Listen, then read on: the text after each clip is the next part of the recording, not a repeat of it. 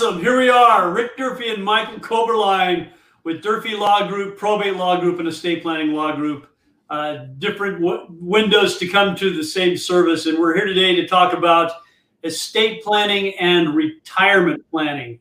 And this is a timely topic with our epic intro there. I love that intro music. Uh, appreciate the producers helping us put that together. Very nice. Uh, we're excited to talk about this uh, idea today for, for a whole lot of reasons. Often, uh, when people sit down to look at their uh, estate plan, what, what do we do for our assets and providing for our children? More often than not, one of their biggest assets it, are their retirement accounts, their IRAs and their other other retirement accounts. And so, understanding how those work, how they work over time, uh, what your options are, what your choices are, how you can structure things to optimize your benefit is is really important and powerful and something that not only do planners need so the financial planners and the estate planners and and their professional advisors advise people but everybody needs to know this because virtually everybody is dealing with this kind of uh, planning tool in one way or another.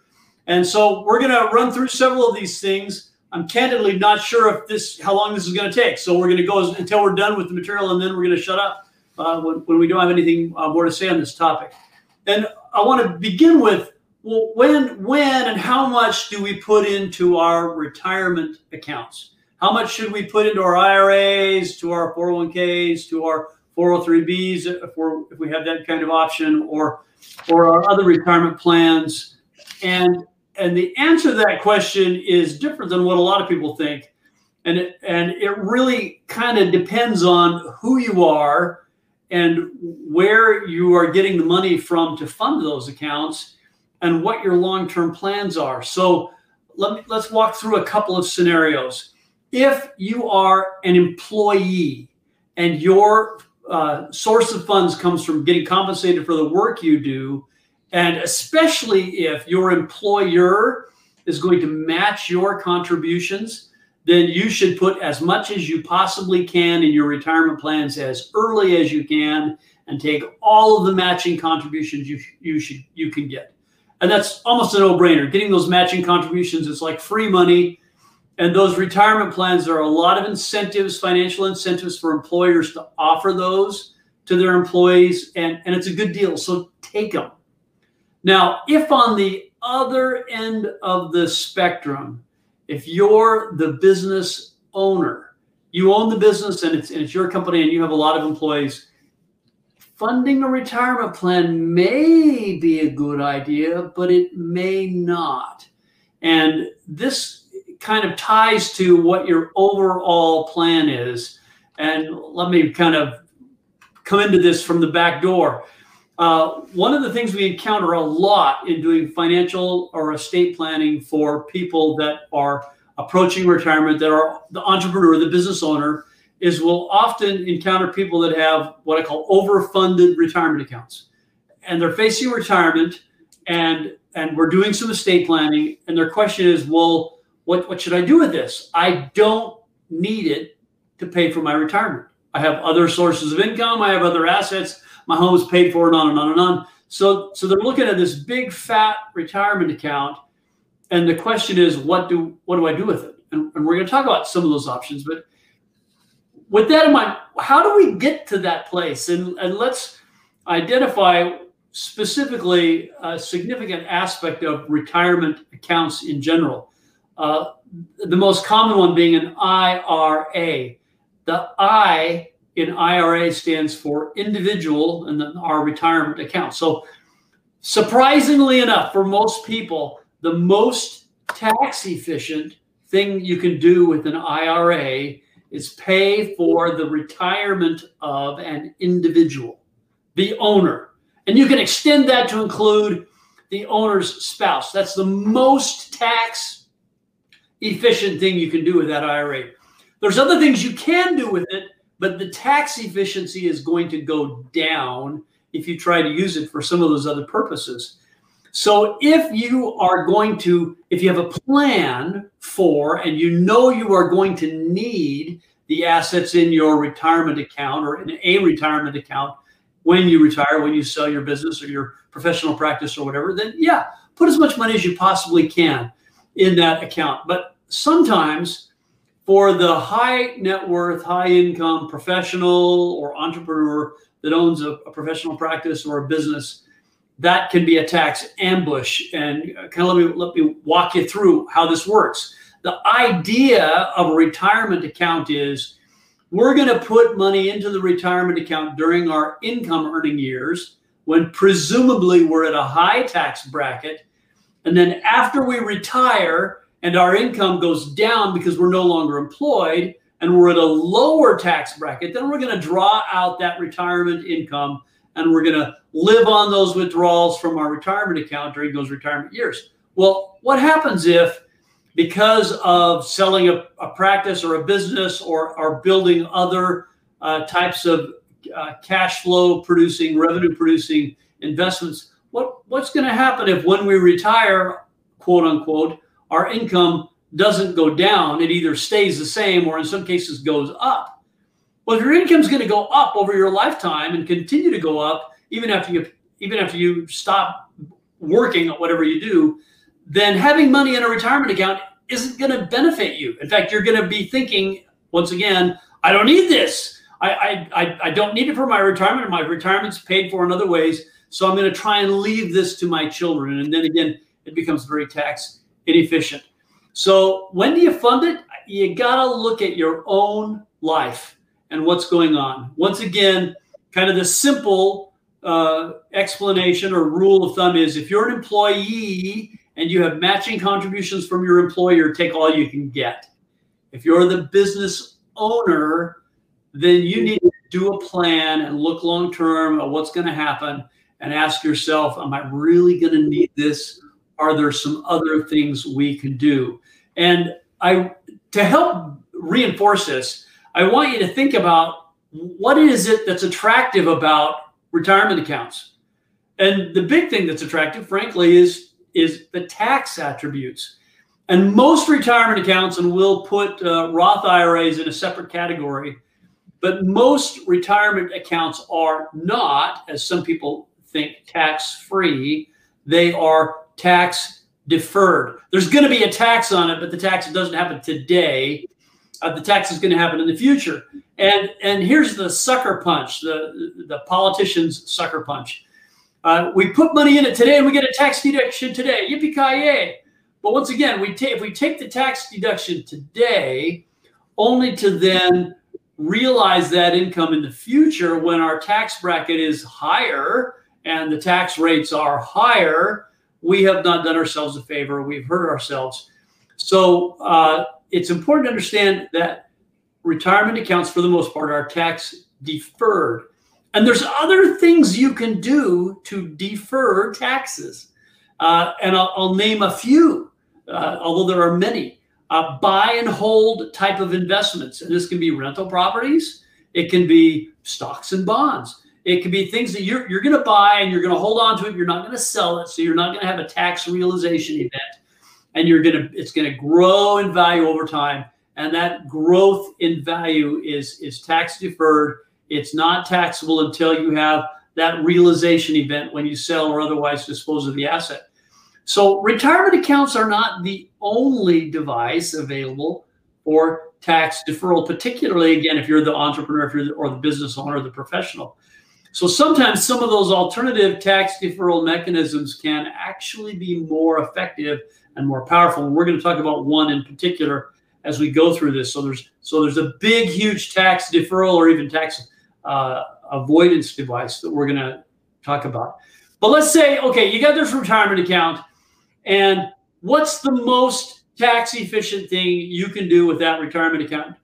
And the answer to that question is withdraw the funds during your retirement years and get them all out before you die. And that's really hard for people to do for several reasons. They, we don't know when we're going to die, or at least we hope not. In fact, anytime somebody finds out when they're going to die, it's a terrible thing. They don't want to know that. No, don't tell me I'm going to die. We want it to be a secret and we want to be surprised by it. But but if we can, tax wise here, that the most tax efficient thing we can do with our retirement accounts is withdraw the funds while we're alive. But if we if we're not going to do it, we just can't do it. We can't bring ourselves to do it. We think there's going to be something left in them when we're dead. Who do we name as beneficiaries? And this is a huge thing. And uh, we're going to go through some basic rules. And I'm going to try not to get too technical. Uh, I, I, don't want this to be boring.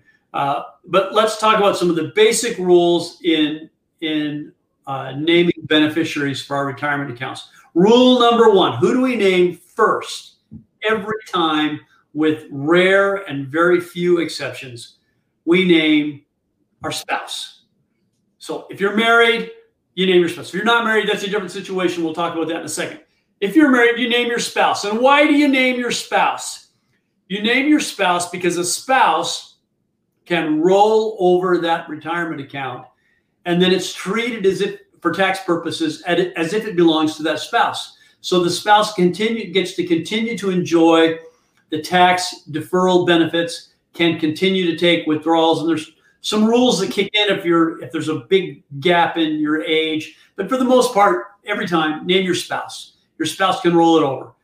And most IRA custodians, by the way, they will allow you two beneficiaries, your spouse and something. So what should the something be? If you have done no estate planning whatsoever, name whoever's next in your life. For most people, that's going to be their children. Uh, if you don't have children, you can name charitable beneficiaries, and we'll talk about that again in, in, a little more detail here. But you name your spouse number one, and then number two, you name whoever's next, your, your children, typically. And if you if you don't have children, again, you can name grandchildren or your best friend or your live-in companion or wh- whoever it is that you you want to take care of, you can name as an individual. If, on the other hand, you've actually done some estate planning, and presumably if you have a trust, and if the trust has adequate provisions to deal with what we're about to talk about, you can name the trust. You can name a trust as the beneficiary of a retirement account. And there's some new rules that have kicked in recently that change what we do with the trust and how we do it and why. And, uh, and we're going to talk about that. There's something called the Secure Act, which is one of those political acronyms that suggests uh, uh, it's uh, double speak. It suggests that this is securing something when, well, really, it's it's a camouflaged tax hike. But uh, under the Secure Act, a couple of things changed. And uh, this is a good spot to talk about that. Uh, it used to be that a beneficiary of an IRA or a retirement account, I'm just going to say IRA, and I mean all all retirement accounts of, it, of any kind, but, but we'll use IRA generically to refer to all of them. It used to be that uh, the beneficiary of an IRA could do what we called stretch the required minimum distributions. As most people know, or if they don't know, you're about to find out, there comes a point in your life where you, you are compelled to take money out of your IRA. Now, why is that? And, and I'm going to tell you there's two reasons. The publicly stated policy reason is well, these funds are for your retirement and we want you to take them out during your retirement so you, you can help yourself in your retirement. That's reason number one. Reason number two is by compelling you to take money out of your retirement accounts, what happens? They're compelling you to realize a taxable event and they're going to collect a tax from you. So, uh, while on the one hand, it is, yes, to help uh, take care of retirement, it also has the added political benefit for people in political power who, who uh, sustain their power by having tax revenue. Uh, they generate tax revenue. And in fact, you can, uh, the politicians can look uh, forward and forecast their budgets and balance, quote unquote, if they ever do balance, they can at least plan on what they're going to spend based upon uh, the expected uh, taxes that are going to result from compelled required distributions from these retirement accounts. And it used to be prior to the Secure Act that the age at which that triggered was 70 and a half. They'd thrown us a break. They gave us 18 extra months to accumulate funds in our retirement account. So now the age at which required minimum distributions kick in is 72. And it used to be with an inherited IRA that the beneficiaries of that IRA could take those required minimum distributions based on their birthday and presumably your your children are going to be younger than you. That's normally how it works out in, in biology. And because they're younger than you, their required minimum distributions are going to be smaller than yours. So that IRA could theoretically last over the term of your children's life. And they get to enjoy the deferral of those tax benefits and take the money out slowly over time. That has gone away completely. And there were millions of people who based their retirement planning and their estate planning on that rule who are now surprised and shocked to learn that uh, this no longer works. And does it matter what kind of IRA you have? Yes, it does. And we're talking about traditional IRAs, traditional retirement plans now. Uh, we're going to Roth IRAs work a little differently. We're going to talk about this. But here's here's what happened with the Secure Act.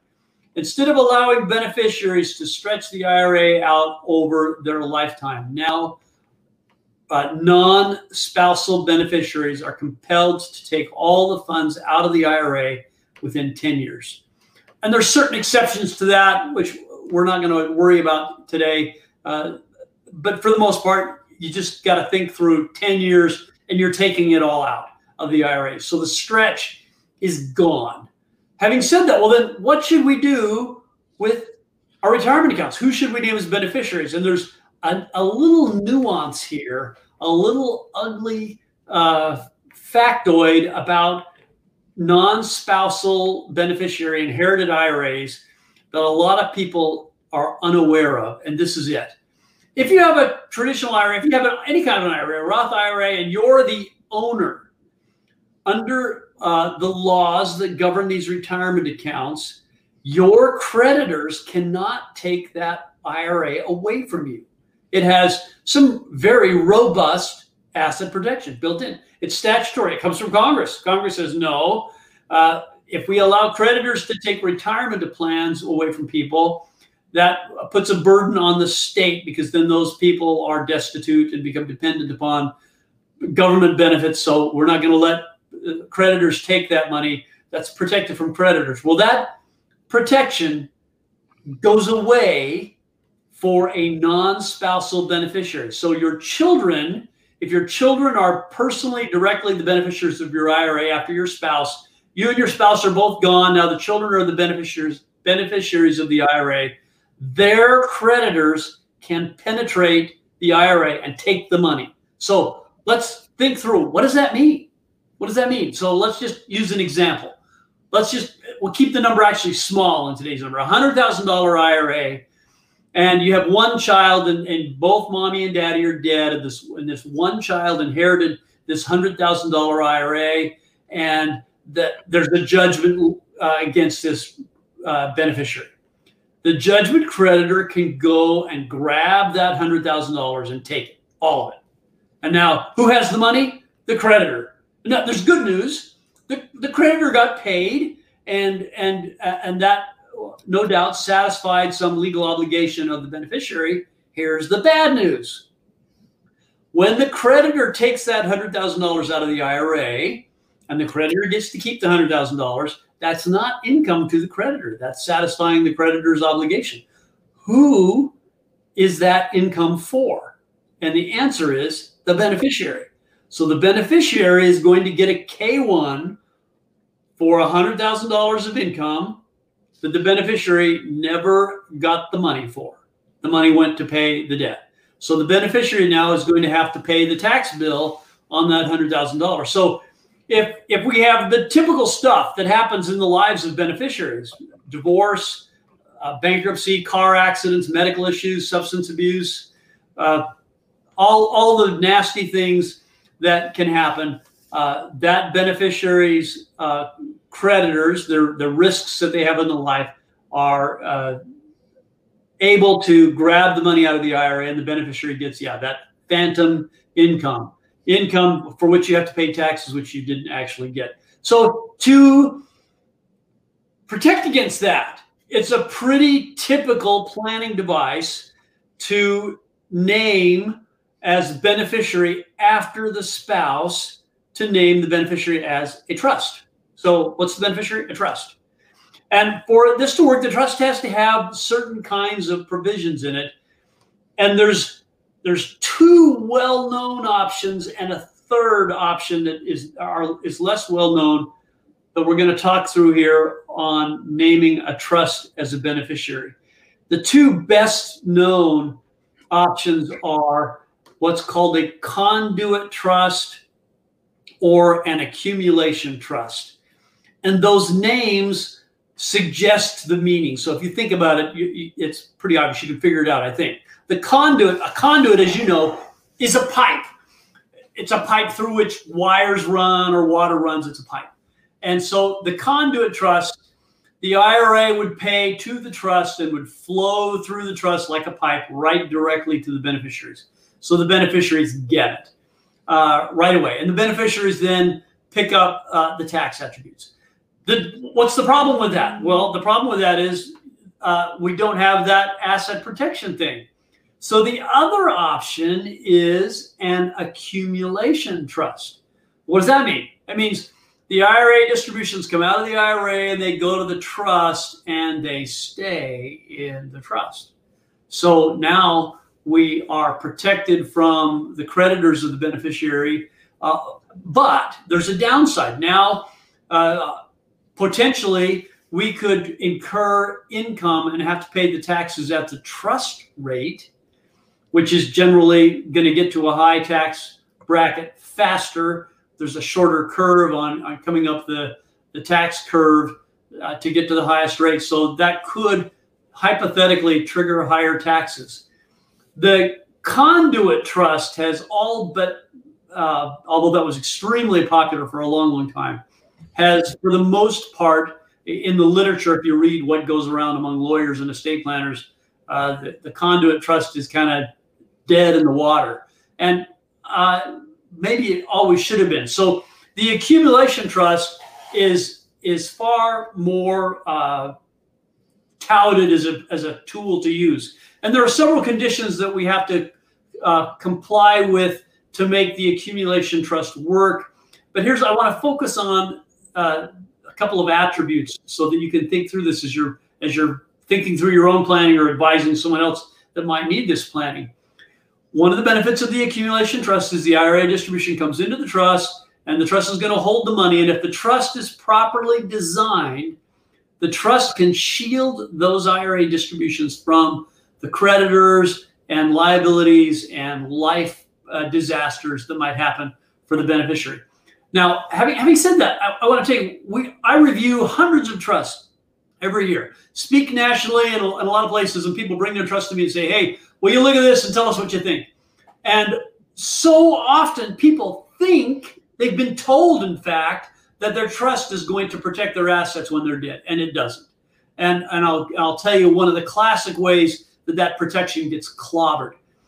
The vast majority of trusts that we encounter out there have what I call age based mandatory distributions. And the thinking is, well, when my kids are young, if they get all the money when they're young, they might blow it.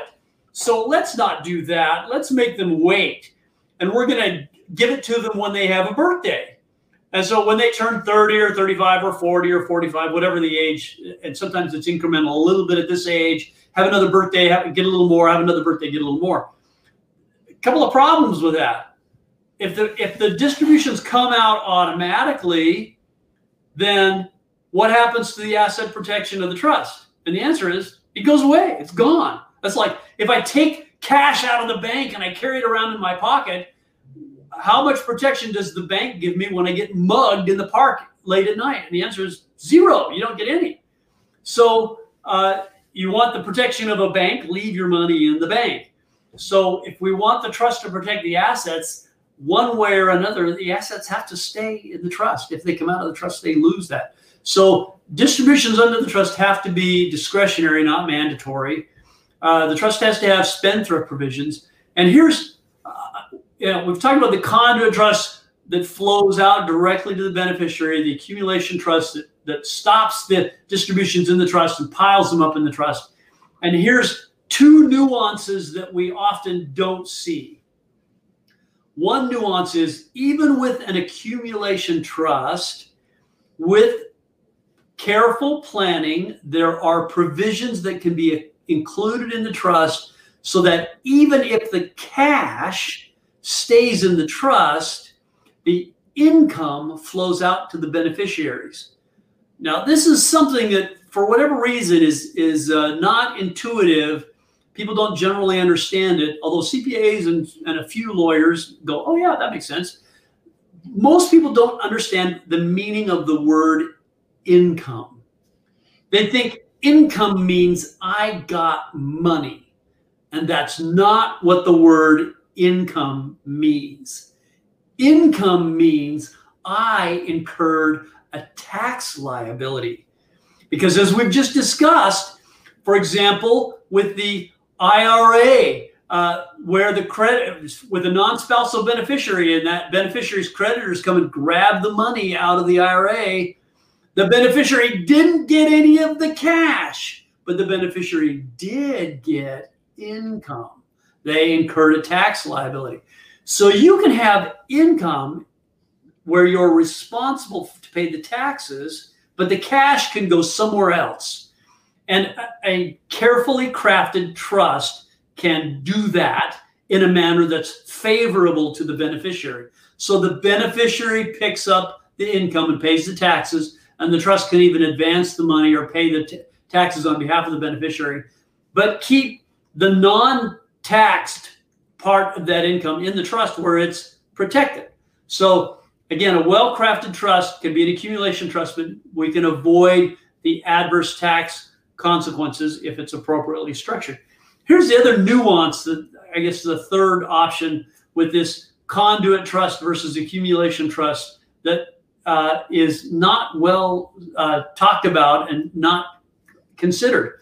And that is you can have both you can have it be one and then based upon certain triggers, it converts to the other.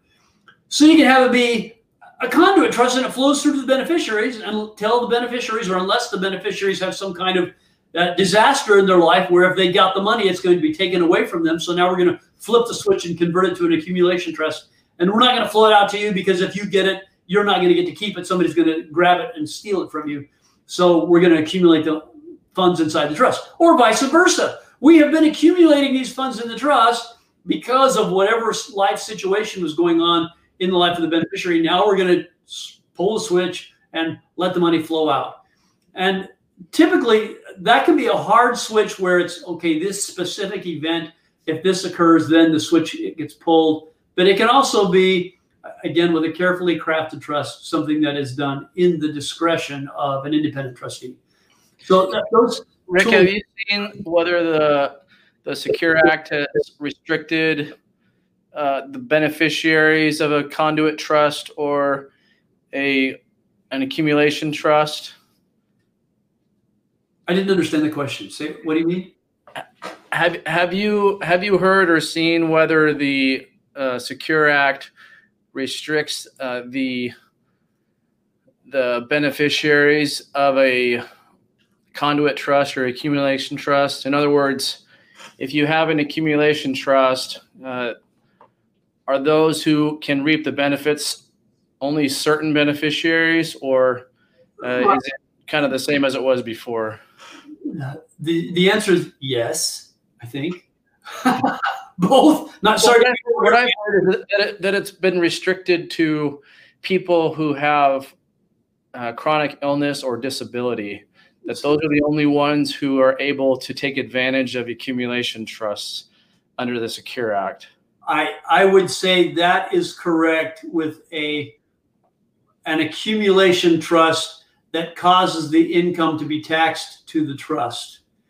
But this hybrid pseudo accumulation trust, which allows the income to flow to the beneficiary, but in fact keeps the cash flow in the trust, I think would still qualify. The beneficiaries of a trust, for it to qualify as a beneficiary of an IRA, has to be a, a, a qualified beneficiary. And there's a variety of rules that go along with that. Uh, and that can be uh, a natural person, it can be a charity in some instances. Uh, so we do have to meet those rules uh, with the trust. But an accumulation trust can be a qualified beneficiary and it can, if appropriately structured, uh, protect the assets in the trust from uh, the creditors of the beneficiary. And I, I, I, will tell you that I favor the uh, convertible. You, you, you have both provisions, both the conduit and the accumulation provision, and you can adjust which one you employ based upon the facts and the circumstances in existence at the time. Sometimes it's worth the tax penalty, incur the tax penalty because we protect the money from being grabbed by some adverse third party that we don't want to get the money. Sometimes uh, the tax uh, penalties are severe enough. We go, yeah, we'll take our chances, uh, distribute the money out of the trust.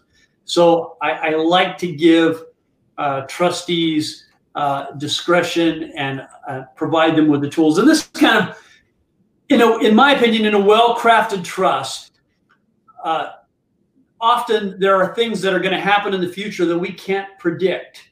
We don't know if it's going to be this or that or some something else we haven't even imagined yet. So the most effective thing we can do, instead of trying to guess uh, what's going to be right, is to give the future parties, the future trustees and beneficiaries tools so that uh, they can employ whichever tool makes sense.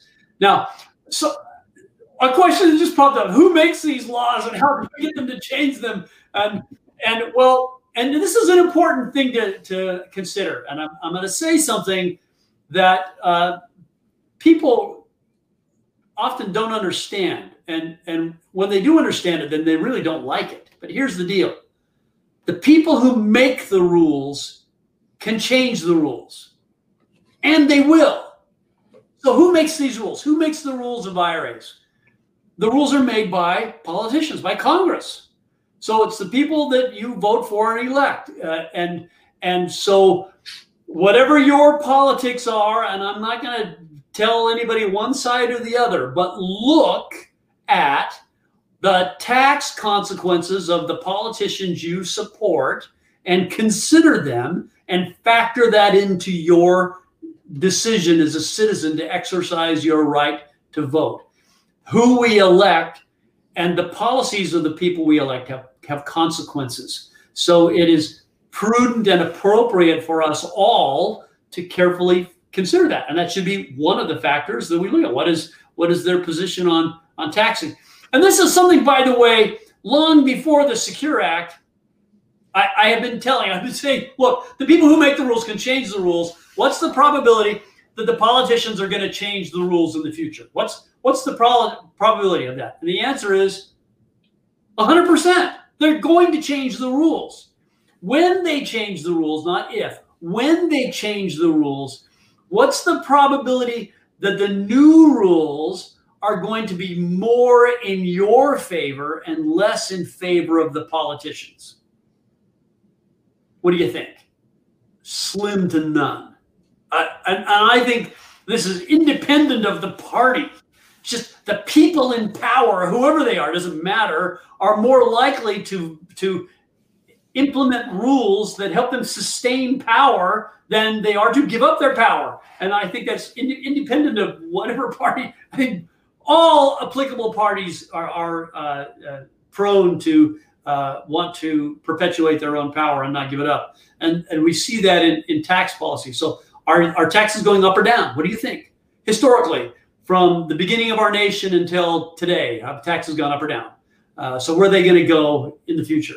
Where are they going to go uh, in this election cycle or in the next election cycle four years from now, up or down?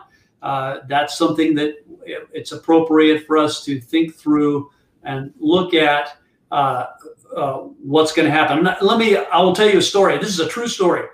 Some years ago, this was actually actually a couple of decades ago. That kind of tells you how long I've been doing this. Uh, I was in a conference with uh, there's probably two or three hundred lawyers and CPAs that were that do what I do, the, the same thing, and we were listening to an economist speak and uh, this economist was speaking about uh, fiscal policy and federal spending and, and budgeting and so forth. And, and the economist made what everyone thought was a rather shocking statement. He said he, he was absolutely not concerned at all about the the, federal uh, deficit. And and and when questioned on that, the reason he gave was that it's fictional. It doesn't really exist. There is no there is no federal debt. Then when that which sounded absurd, and when pressed further, this is what he said. He said, "Look, there's and he had the numbers. I don't have the numbers off the top, top of my head, but he said there's this many trillion dollars in all these retirement accounts. And the money's there. We know it's there. We, we, we, we track it. We keep track of that. As economists, that's what economists do. And here's what we know somewhere between 40 and 65% of those funds, in fact, belong to the federal government. It's the federal government's money, it's not the taxpayers' money. And the clever thing about how they've set this up is that the taxpayers actually believe it's their money. So they do their best to grow it and, and make it bigger, uh, which means they're growing that money for the benefit of the federal government. And sooner or later, the federal government's going to come and, and take it. And that money more than offsets all, all the federal debt. Now, that was decades ago. I don't know if that math still works. I don't know if uh, that economist or any other economist would take the same position. But if you think about it, money in your retirement account, in your IRA, especially traditional IRAs, is pre tax. It has not been taxed yet. So it's going to be taxed, which means the, the government is going to take some of it. So the politicians, in thinking through this, they, they regard those retirement accounts as partly theirs. They can take them when they want to. And we have seen politicians of various um, political affiliations, more than one, have floated the idea that there should be a cap on how much you're allowed to have in your in your retirement accounts, and that if you uh, get more than so much in your retirement accounts, the government should be entitled to come and take that and levy an excise tax. Uh, that has that idea has been seriously floated. There's actually been uh, proposed legislation, and it has not succeeded. That law has not passed. But you have to ask yourself are the politicians in, able to uh, pass a law that would put a cap on you can only have X, whatever, a million, two million, three million, 20 million, some number that that's the maximum you can have in an IRA or a retirement account. And if you have more than that, we're going to levy a tax of 100%. We're going to come take it because obviously you don't need that much. In fact, if you have that much, you must have stolen it from somebody. So we are under no uh, moral uh, adverse judgment if we come steal it from you. So I know a lot of politicians think that way. Uh, I, somebody's asking the question: How can the average person uh, know in advance that these kind of laws are being passed? And I guess my response to that is pay attention, follow the news, look at look at what what's being proposed out there, and pay attention to who you're electing. I I am, I am appalled that people make decisions on who to vote for that are not based upon the policies and and the uh, policy positions of the people running for office. They make it I don't know on how they cut their hair or or uh, how good looking their spouse is, or or whether a, a famous person endorses them or something like that. I think on all sides of the political spectrum in all political activities, uh, responsible human beings are going to take this seriously and they're going to look at what are the issues, what are the policies, what do the different parties advocate, what do they not advocate, and vote for people that do what you like uh, not just who might look good or sound good, but who are actually going to do things that that you are in favor of and not do things that you're opposed to.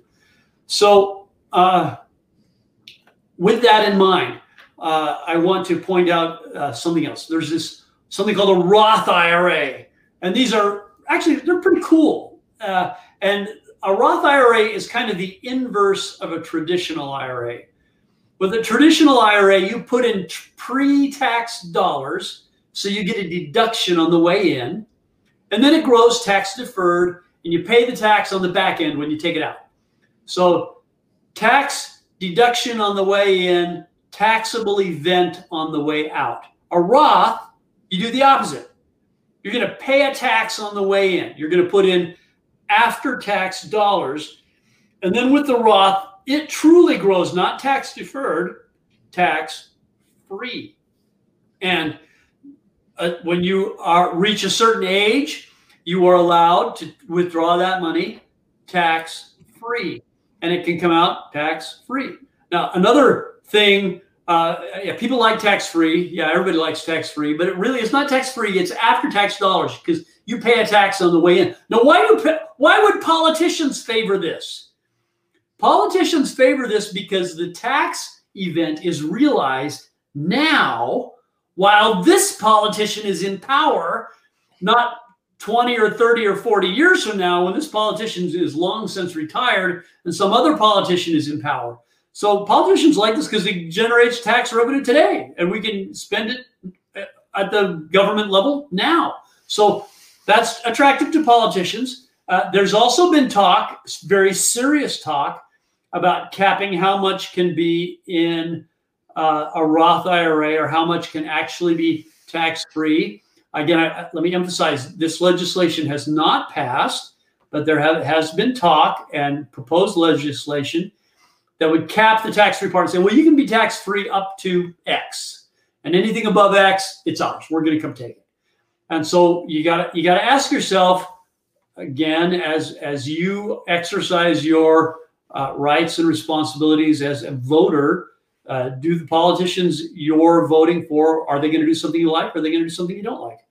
Uh, so this roth ira you put in after tax dollars it grows tax free when it comes out it's not taxed tax free that's really cool. Uh, once again should i take that money out while i'm alive or should i leave it to my kids of all the iras to leave to your kids if you're going to do that a roth ira is probably the best it's, it's certainly going to be more tax efficient than a traditional IRA. It's still going to be subject to those 10 year rules. They're still going to have to take them out over time. Still going to have the creditor issues where a creditor could come in and grab that grab that IRA and take it from your child so that they don't get it anymore. Uh, the creditor will have it. No, your child will just get uh, whatever the tax consequences are that flow from that. But I, I want to segue into my next section by once again affirming the people who make the rules can change the rules. And interestingly enough, if you look in the legislative history, Roth IRAs were implemented to compete with the private sector. There are alternatives to Roth IRAs uh, that are private and contractual that are at least as good and some would argue even better. And uh, let me kind of uh, spell this out. Uh, there is a device. In fact, imagine that there's this black box, and we're gonna we're gonna pour a pitcher. We're gonna pour into this black box. We're gonna pour after-tax dollars in, and what we get in this black box is tax-free growth. We can draw out tax-free funds during our retirement. When we die, a big chunk of change is going to go to our designated beneficiaries tax free. And what's really cool is this is not a government plan. It's not a plan where the politicians made the rules so the politicians can change the rules. No, it's a private plan where private parties have contracted. So it is subject to the to the rules of the private contract, but it's not a situation where arbitrarily uh, based upon the outcome of an election, new politicians can come into play and they say, yeah, we don't like those old rules. We're going to give you some new rules. And by the way, that money you have over there that you thought was yours, it's not yours, it's ours, and we're going to come take it. Uh, so this is a private contractual alternative. And, and I'm just going to be blunt and tell you what it is because some people freak out. When you describe the black box, they go, yeah, I love that black box. I want that black box. And then you name it and they don't like it. So let me tell you what the black box is. You ready? Want to know? Sure. Because I'm not going to tell you if you don't want to know. I'm going to assume you want to know. Here's the black box low death benefit, high cash value life insurance. Now I want to be I want to be clear. As a lawyer, I don't sell life insurance. I don't have the license. You can't buy it from me. I can't sell it to you. I can never get paid if you buy life insurance. So don't come to me and ask me to help you get life insurance. I can't do it. I can give you a list of 50 uh, other more than that. Lots of people who would be happy to help you acquire that life insurance, but but you can't buy it from me. But let me talk to you about how we see highly successful people who make a lot of money and who plan for their retirement and use high cash value, low death benefit life insurance as an alternative to uh, other planning. And, and let me tell you, right off the bat, one of the big things that's cool about this kind of planning is it doesn't have all the rules of IRAs. You don't have caps on how much you can put in. If the business owner does this, you, you are not compelled to include uh, your uh, all your employees, your entire company uh, in the plan. You can do this just for yourself. You can do it personally and just you, only you. And so here's a couple of uh, technical details that we need to be clear on anytime you buy life insurance, whether it's a term policy or a cash value policy, and there's various different kinds of cash value policies, but I'm just going to speak of life insurance with cash value in it. No matter what kind of life insurance you purchase, there is a mortality cost. That's the cost, the actuarial cost of guaranteeing that in the event of your death, there's going to be cash available to pay your death benefit. And this is something that actuarials, which are really smart people who are very good at math, figure out. And they look at the law of large numbers. If you have a sufficiently large population, what's the probability that uh, so many people are going to die? And they figure that out. And we don't know when you're going to die, but we know out of a million people how many people are going to die, and we know pretty much when. And, and so, based upon that, they can calculate actuarially how much money has to be set aside to guarantee that as people die, the owners of these life insurance policies will get the death benefit that they purchased. And that's a mortality charge, a mortality cost. And that's, by the way, highly regulated. That's something that not only actuarials figure out, but, but uh, state uh, insurance uh, commissions or agencies regulate this. And, and they make sure that the insurance companies set aside enough in reserves so that in the event that the people die, there's going to be money there to pay. So there's a cost. And that cost is unavoidable in any life insurance policy you have it. So, why do we want a low death benefit? And the answer is to keep that mortality cost down so the cost of the policy is low. Now, why do we want a high cash value? Well, here's another issue. Uh, with an insurance policy, there's a limit as to how much cash you can put into a policy. And that limit, it has a technical name. It's called a modified endowment contract limit. That's a that's the maximum amount of cash you can put in. And if you put in more than that, it changes the life insurance. It's no longer life insurance now. It's basically the equivalent of an annuity, and the income that spins out of that is going to be taxable. So we want to stay under that modified endowment contract limit, or what's common, commonly called the MEC limit. We want to we want to stay below that. So if hypothetically a young person, the entrepreneur, the new professional, the architect, the physician, the CPA, the lawyer, the dentist, the doctor, whatever, says, Well, wow, I, I'm going to sock away some money. I'm going to put away after tax dollars. And they buy this low death benefit policy when they're young, which keeps the cost, the mortality cost down and they stuff that policy with the maximum amount of cash they can to keep it under that modified endowment contract limit. Over time, that policy, that cash inside the policy grows.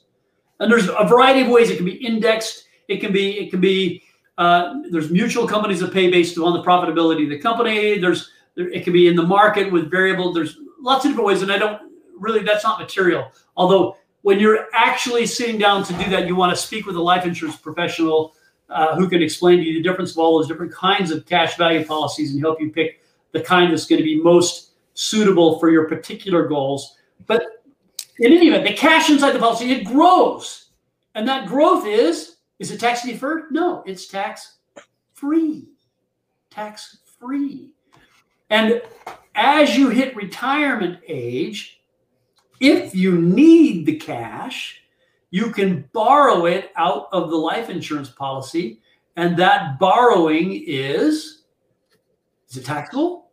No, it's tax free. And if you don't need it, because as the entrepreneur or the professional, you've uh, governed your life in such a manner that by the time you actually retire, you have other income producing assets. So you never really need the money and you let it ride. And then it's there when you die. What happens to the death benefit when you die? It is, if it's properly structured, it goes to your beneficiaries, your family members. Tax deferred? No. Is it taxable? No. It's completely tax free, which is a home run. It's a beautiful thing. And I, want to say this. I'm, let me say it generically. I know professionals who work in this industry who believe in this sufficiently that they have no IRAs, they have no 401ks, none of that. What do they have? They have low death benefit, high cash value policies stuffed with cash. Some other cool things with those, by the way, if you run into rough times, if we have, uh, if you look historically at the uh, ups and downs of the economy in the U.S. history, in my professional lifetime, there have been several cycles where it's up, up, up, and everybody, everybody's going, wow, everybody's getting rich, aren't you? And then there's times when we get clobbered, when everybody's losing all their money. And are we are we about to have one of those periods of time? I don't know. It's kind of hard to tell. Uh, but when you do have rough times, if you know we have a pandemic of some sort, and suddenly your income goes uh, uh, drops precipitously, and you're you're no longer able to contribute cash to that low death benefit, high cash value policy, it's okay. It, it can it can hold on. It, it can still be there, and you can still enjoy the benefits later on. So I need to mention that for that to work and accomplish what you want it to accomplish, those life insurance policies have to be owned in a certain way. And uh, in a simple, because we're talking about estate planning here, the simple and short answer is it has to be owned by a trust, and the trust has to be structured in such a way has to have the correct and the proper kind of language and provisions so that that life insurance policy and the death benefits and the proceeds you receive from it are again not subject either to income tax or estate taxes one of the little known ambushes that happen with life insurance policies is if uh, they're uh, depending on the size of your estate your life insurance can actually be subject to an estate tax which is different than an income tax uh, now, uh, some people wonder uh, because we've I've kind of lumped all the retirement accounts into the same thing. I've been talking about IRAs or just retirement accounts generically. Is tax wise, is there a significant difference between an, a traditional IRA and a 401k? And the short answer is no, they're basically the same. Uh, uh, how they get funded is a little different. The caps on contributions are a little different how they're managed is a little different. There's some nuances in the technical rules, but when it comes to, I'm going to take the money out, I'm, I'm going to withdraw the money, it's basically the same deal. Any money coming out of a traditional IRA or a 401k is going to be taxed uh, at your uh, rate, whatever your rate is. So if you receive it again at retirement and your income has gone down because you're not working anymore, you're retired, in theory, you're going to be at a lower rate. Uh, but if it you're still working, or if you have other income producing assets, it's going to come out at a higher rate. And here's one of the issues that to be aware of with this: if you leave the traditional IRA or the traditional 401k to your beneficiaries, and they're compelled to take it out in 10 years, they're going to be compelled to take it out, and it's going to push them to higher rates. And by the way, there's some strategic planning on that. There's a, I've seen a lot of uh, uh, articles in the industry suggesting that if you have a traditional IRA and you've got this 10 year rule kicking in with a non spousal beneficiary, you're actually better off if you let it ride, which you can. You can let it ride and take all of the income out at the very end of the 10th year. And the reason you let it ride is you get 10 more years of tax deferral, where presumably the market's going to be kind to you. Your income's going to go up. Uh, you're going to it's going to grow during those 10 years. And then when you take it out all in year 10, are you going to be at a low bracket or a high bracket? Well, you're going to be at a high bracket. You're going to be at the highest bracket. But because you've enjoyed that 10 years of growth, even taking it out at the highest bracket, you're going to be net, net, net dollars ahead than you would otherwise be, according to people who who say this.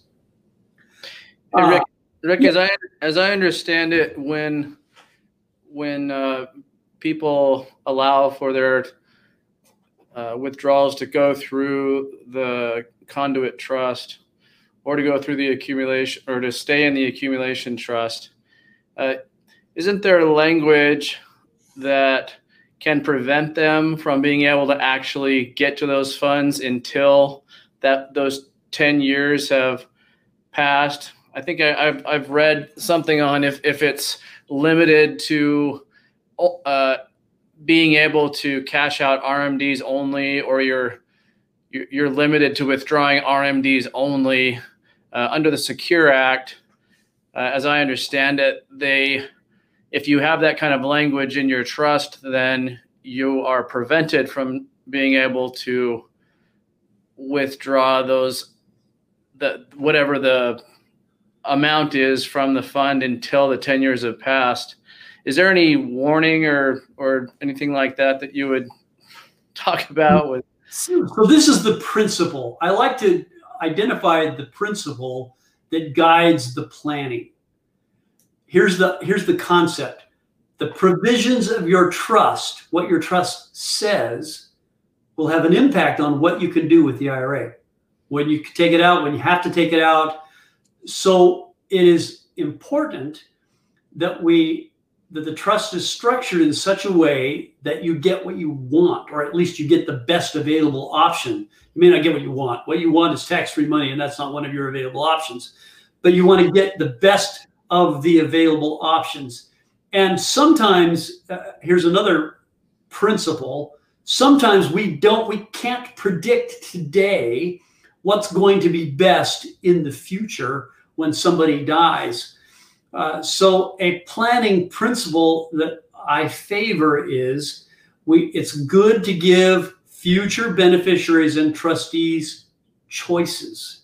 We build in tools so that they can go one way or another way depending upon the needs and the circumstances uh, applicable at that given moment, which is one of the reasons why I favor the hybrid trust with switches based upon discretion so that we can plan at when we're dealing now with this non-spousal beneficiary and the funds are coming into a trust. And the, and the question becomes well what do we want the trust to say? What's going to give us the optimum benefits at this time? And and i think the the best planning will have a, more than one option available and the capacity to choose whichever option best suits the needs of the parties at that time. And if you don't have that planning at this point, or you don't have provisions in your trust that allow for that kind of flexibility, at what point is it too late to be able to to amend it or to to make the changes that you're talking about? Great question. Here's the deal. Revocable trust in general can only be revoked while you're alive. Once you're dead, game over. You can't change it. Death is irrevocable, at least for tax purposes. Uh, if, if, you want to talk about that uh, for spiritual purposes, that's another conversation. But but at least for tax purposes, death is irrevocable, and your trust becomes irrevocable when you die. Now, a well-crafted trust may have other tools in it that can allow for provisions to be modified. So, for example, and this is kind of an advanced estate planning topic, but a trust can have something called a trust protector. And sometimes that protector, if, if in a well crafted trust, will have the ability to fine tune the provisions of the trust to comply with whatever the rules are. One, one of the hazards we have to address, and this is a real challenge, because estate planners, people who do what I do for a living, we're trying to guess. Well, what's the best rule for my client in this situation? What's the best thing? What can we do? And and we're not and it's important to recognize what rules count. The rules that count are the rules that are in place when they die. Well, what are those rules? Well, we don't know. We, we, we, don't. We're we're shooting in the dark because once again, what's the what are the what's the probability that the politicians are going to change the rules? 100%. They're going to change. We know that whatever the rules are now, the rules are going to be different at some point in the future, and we just don't know when. So uh, that's another reason why it's appropriate instead of trying to guess. Ah, I think that this is the best rule. This is the rule that's going to be best for you because this is when you're going to die and these are the rules that are going to be in place when you die and this is how much money you're going to have when you die and this is what's going to be going on in the lives of your children when you die. I, I find that's just ridiculously impossible to predict. I can't predict it. I don't know what the rules are going to be. I don't know when you're going to die. I don't know what's going to be going on in your family when you die. I don't know what's going to be going on with your finances when you're when you die. So uh, again it just is a planning philosophy the principle. And mike you know we're, we're we practice this in our firm. We, we load the trust up with tools. We give the benefic- future beneficiaries and trustees all the tools that we are aware of. And as we become aware of more of them, sometimes we read a trust, we go, oh, that's a clever tool. That's cool. Let's, let's put that tool on our trust. And one of the consequences of that is our trust has become long and complicated. And sorry, that's just how it is. But but the benefit is well, down the road, when that unpredictable thing happens, we didn't think the politicians were going to do that. I didn't think that was going to happen to my children. I didn't think my finances were going to do that. Well, do we have a tool to address that? Hey, we do. Let's pull the tool out. We use it. So by building in multiple tools, by building in flexibility, adaptive adaptability, uh, that trust protect, I cannot overemphasize the importance of that. More than once, and, and this is something we've encountered more than once already because I've been doing this long enough. Guess what? I have clients that are passing away. And we get down to it and go, wow, uh, yeah, we should have updated your trust 20 years ago. In fact, I've told you three times to update it. You, and you said, no, don't do it because you didn't want to pay me. And now you're dead. And now there's some nasty language in your trust that was good 20 years ago, but it's not good today. But never fear, we built in some adaptability. We have a trust protector. And with the consent of your children, we can now fine tune the provisions of the trust, even though you're dead, to comply with the new rules that we, we couldn't have possibly guessed 20 years ago. So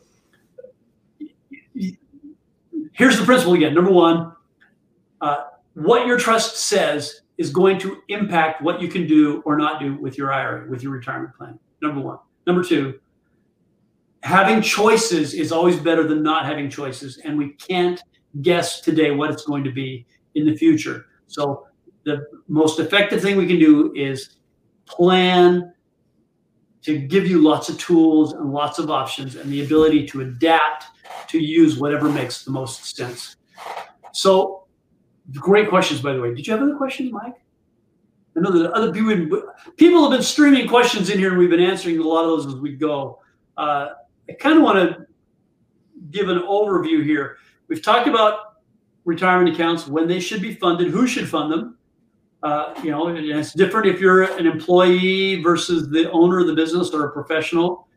We've talked about uh, how money goes in. We've talked about how money comes out, when it's compelled to come out, when you may take it out. We've talked about who should be beneficiaries, who should get the money, who's the best person to get the money. You take your money while you're alive. Take it.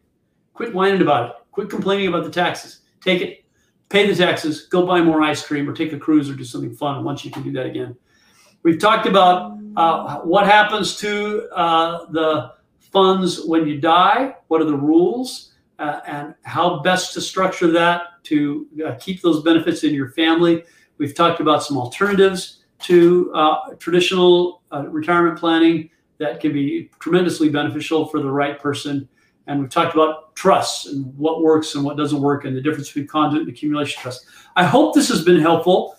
Uh, one of the things I want to emphasize is if you have a trust uh, and it's old, odds are, even if it was the most brilliant trust, even if it was one of my trusts and it's sufficiently old, it's, there's a high probability that the provisions in it relating to retirement accounts are obsolete, that they need to be updated. So one of the things we offer everyone is we will review your trust for free. And candidly, uh, not everybody that we review their trust becomes our client. Some people we, re- we review their trust and say, here's what it does well, here's what it doesn't do. Do you care? And they go, oh, I'm cool, I'm fine. Or, gee, thank you for your review. And I'm going to go back to whoever set this up and have them uh, implement all the suggestions you just gave me, which is fine. We will review those trusts for free. If you don't have a trust and you have a retirement account and you're not going to withdraw it during your lifetime, get a trust. Whether it's with us or someone else, come on. This is like uh, riding a motorcycle without a helmet, or I don't know, brushing your teeth. It's it's just something that responsible human beings do because it's responsible. It's you. Do you allow your your little children to ride in the back of your pickup truck as you go careening down the freeway at 70 miles an hour? No, that would be crazy stupid. So why would you treat your money any differently? Uh, take care of your money, be a good steward, and plan for it, and then it will last you, and it will last you during your retirement. This has been a fun uh, uh, program. We've enjoyed doing this today. I hope it's beneficial for you. Uh, we do these regularly. Come to our websites. Uh, any one of those that you see flashing along the bottom of there, we have a lot of material, a lot of follow through material. We'd love to hear from you. Give us a call at the phone number you see on the screen there We'd love to visit with you. Consultations, the first consultation is free. If we can help you, we'll help you. If we can't help you, we'll tell you. And that's all today. So it's been a pleasure to work with you and signing off. Thanks, everybody.